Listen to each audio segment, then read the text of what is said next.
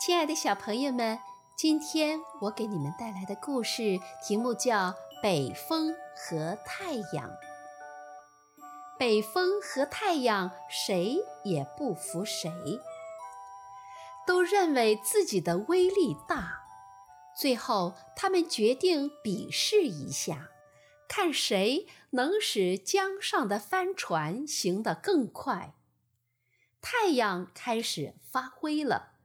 他拿出更多的热量，江上没有一丝风，船上的水手们都跑到船里面凉快去了，没人在划船，桅杆上的帆也无精打采地挂着，船在江中直打转。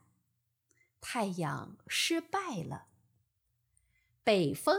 开始发挥威力，它张开大嘴，呼呼地吹了起来。帆鼓足了气，船如箭一般向前行去。太阳看到这儿还是不甘心，就对北风说：“让咱们试试，谁能使路人脱去衣服，谁就更威风。”北风答应了。这一次，他还是鼓足劲儿吹了起来。可是，路人们不仅没有脱掉衣服，反而把衣服裹得更严更紧了。北风累了，只好让太阳试试。太阳这次不慌不忙，它一点点地增加热量。路人们一开始还感觉比较暖和。过了一会儿，就热得满头大汗，于是一件件地把衣服脱了下来。这样，北风和太阳各胜了一场。他们终于知道了，原来各有各的长处呀。接下来，请你们听一个故事，题目叫《小杜克》。小杜克是个丹麦的小男孩，正在上学。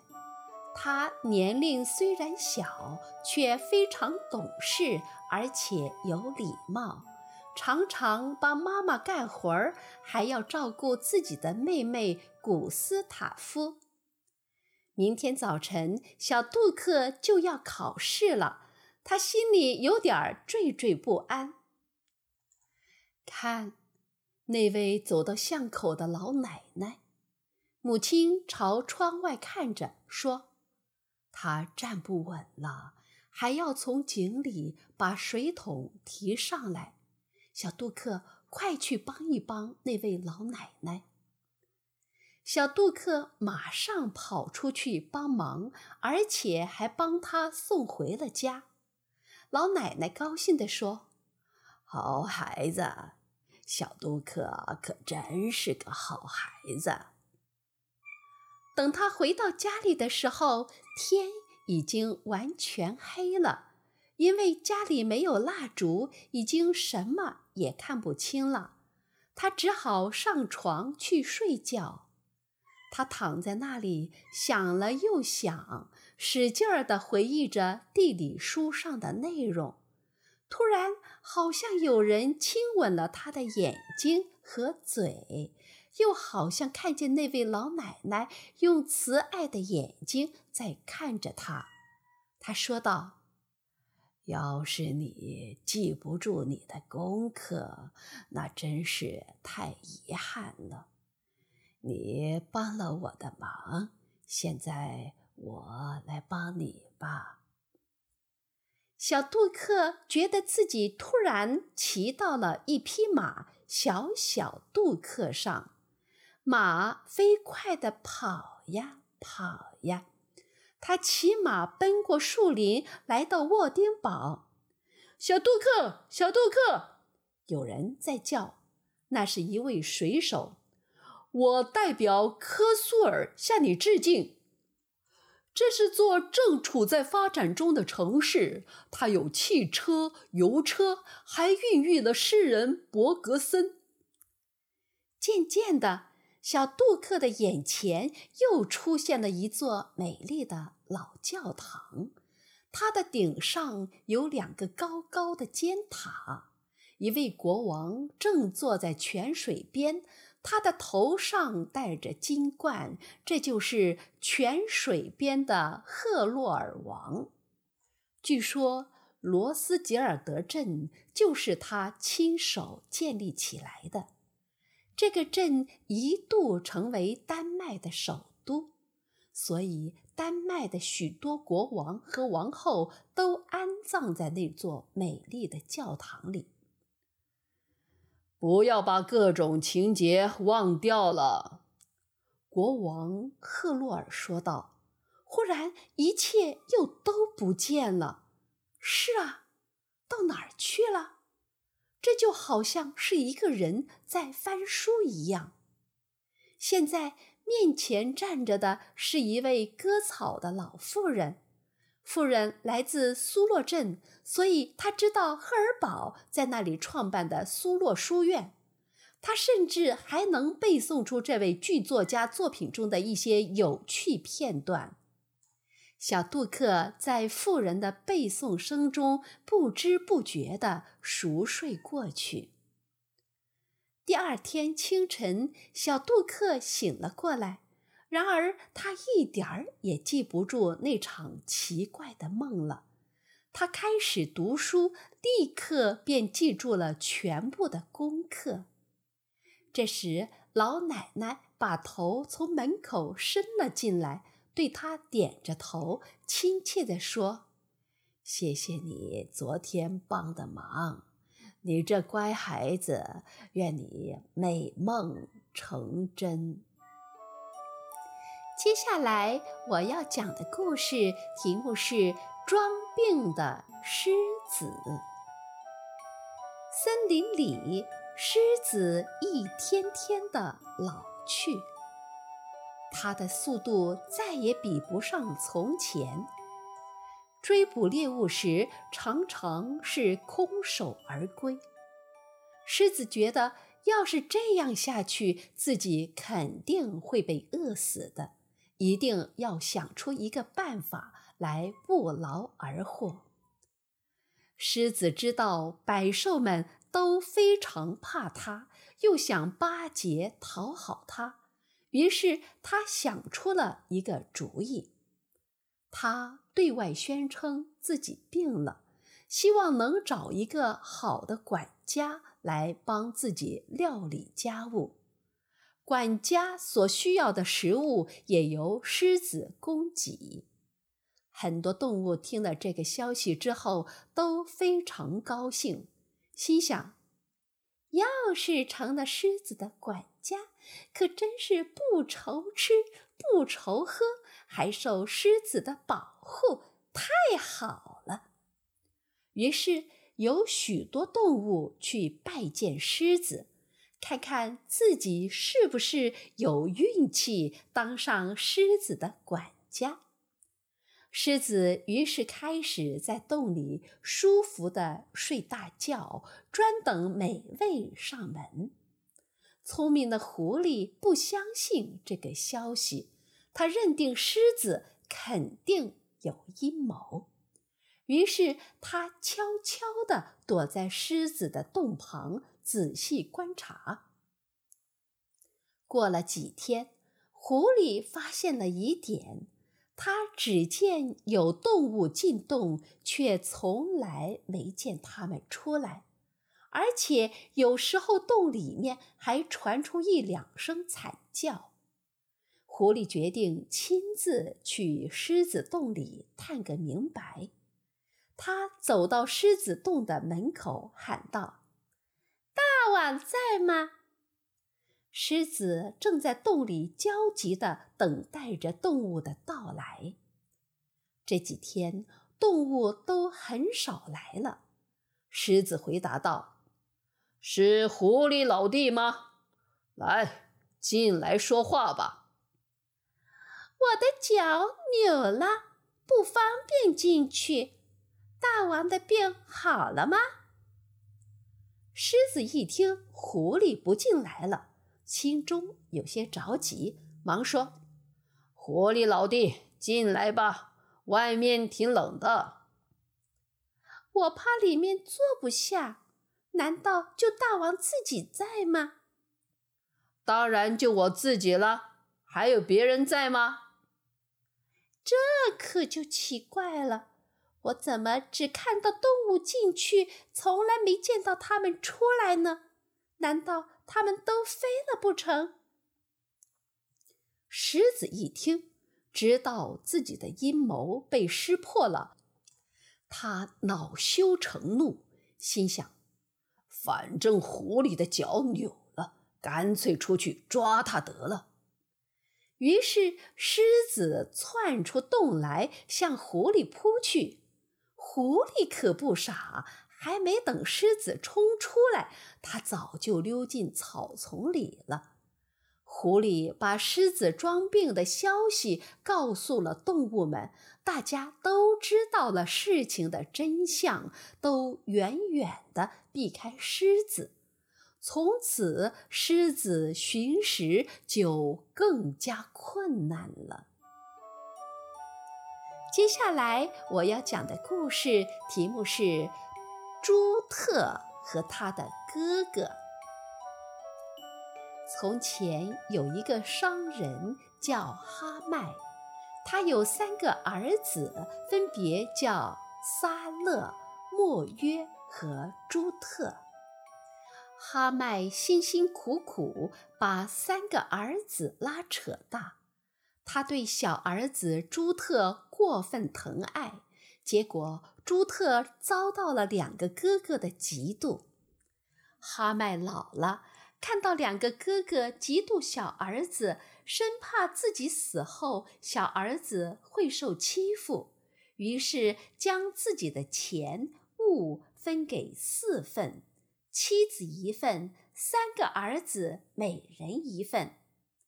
但是老大、老二仍然对财产的分配不满，他们要朱特再交出一些财物。于是兄弟之间争吵不休，以致闹上了法庭。官司打下来，朱特和他的两个哥哥都花了钱，谁也没占到便宜。朱特的两个哥哥始终不甘心，他们开始走歪路，出钱贿赂贪官污吏。朱特疲于应付，老是陪着。花冤枉钱，兄弟三人的钱财一天天的落到贪官污吏手中，终于都变成了穷光蛋。老大和老二穷的没有办法，去找老母亲欺负他、打他，最后撵他走，霸占了母亲的财产。母亲哭哭啼啼找到朱特。朱特安慰道：“妈妈，您暂且在我这儿住下，我节省些供养您。”朱特靠打鱼为生，常去湖里、海里打鱼。他靠卖鱼养活自己和母亲，生活渐渐好起来。相反，他的两个哥哥好吃懒做，无所事事，不久又花光了从母亲那里抢得的财物，很快就变成了乞丐。他们只好偷偷找母亲，向她诉苦，要点食品。母亲非常善良，常拿些面饼给他们充饥，嘱咐道。你们吃了快走！你弟弟的生活也不富裕，叫他看见，他会责怪我的。有一天，他正拿东西给老大和老二吃，不巧朱特正好回到家中，母亲很怕他生气，可是朱特却笑道：“两位哥哥，你们好啊，欢迎你们来看我们。”他拥抱着哥哥们，露出善良的微笑，又说：“很希望你们常来看望母亲和我，不然我们会感到寂寞的。”我们一直想你，可是不好意思来见你。现在我们非常后悔，让我们和好吧。”母亲看见儿子们和好了，非常欣慰。接下来我要讲的故事题目叫《野鸽和家鸽》。家鸽常常被捕鸟人训练，用来引诱野鸽。捕鸟人把捕鸟的网张好，然后把几只家鸽拴在网下面。有了这几只家鸽在网里，就会有野鸽子来和它们会合。捕鸟人做好准备以后，悄悄地走开，躲到一旁等待收获。网里的几只家鸽这时候议论起来：“我们在这里引诱野鸽，等它们被抓住，会不会埋怨我们？”另一只叹了口气说。埋怨也没办法，我们只有听主人的话，主人才会对我们好，我们才不会轻易被杀掉。可是我们是不是太自私了？这怎么叫自私呢？我们吃主人的饭，就要为他们服务。何况野哥也不是我们亲兄弟。正说着。几只野鸽飞了过来。早上好啊，朋友们！你们在这里做什么？野鸽和他们打招呼。我们在这里有个热闹的聚会，正在等我们的朋友。你们愿意参加吗？家鸽一起说道。野鸽听了很感兴趣，高兴地说：“好呀，我们很乐意。”说着，就都钻到了网下面。这时候，躲在一旁的捕鸟人不等野鸽反应过来，立刻跑了出来，把网拢住。那些野鸽全部被捉住了。野鸽这才知道上当了，他们愤怒地指责家鸽：“只怪我们几个相信你们，想不到你们竟然欺骗朋友。”做人类的帮凶。家哥听了野哥的责难，并不反驳，只对野哥说：“对我们家哥来说，我们吃的是主人的饭，自然为主人服务。为了主人，什么事情我们都愿意做。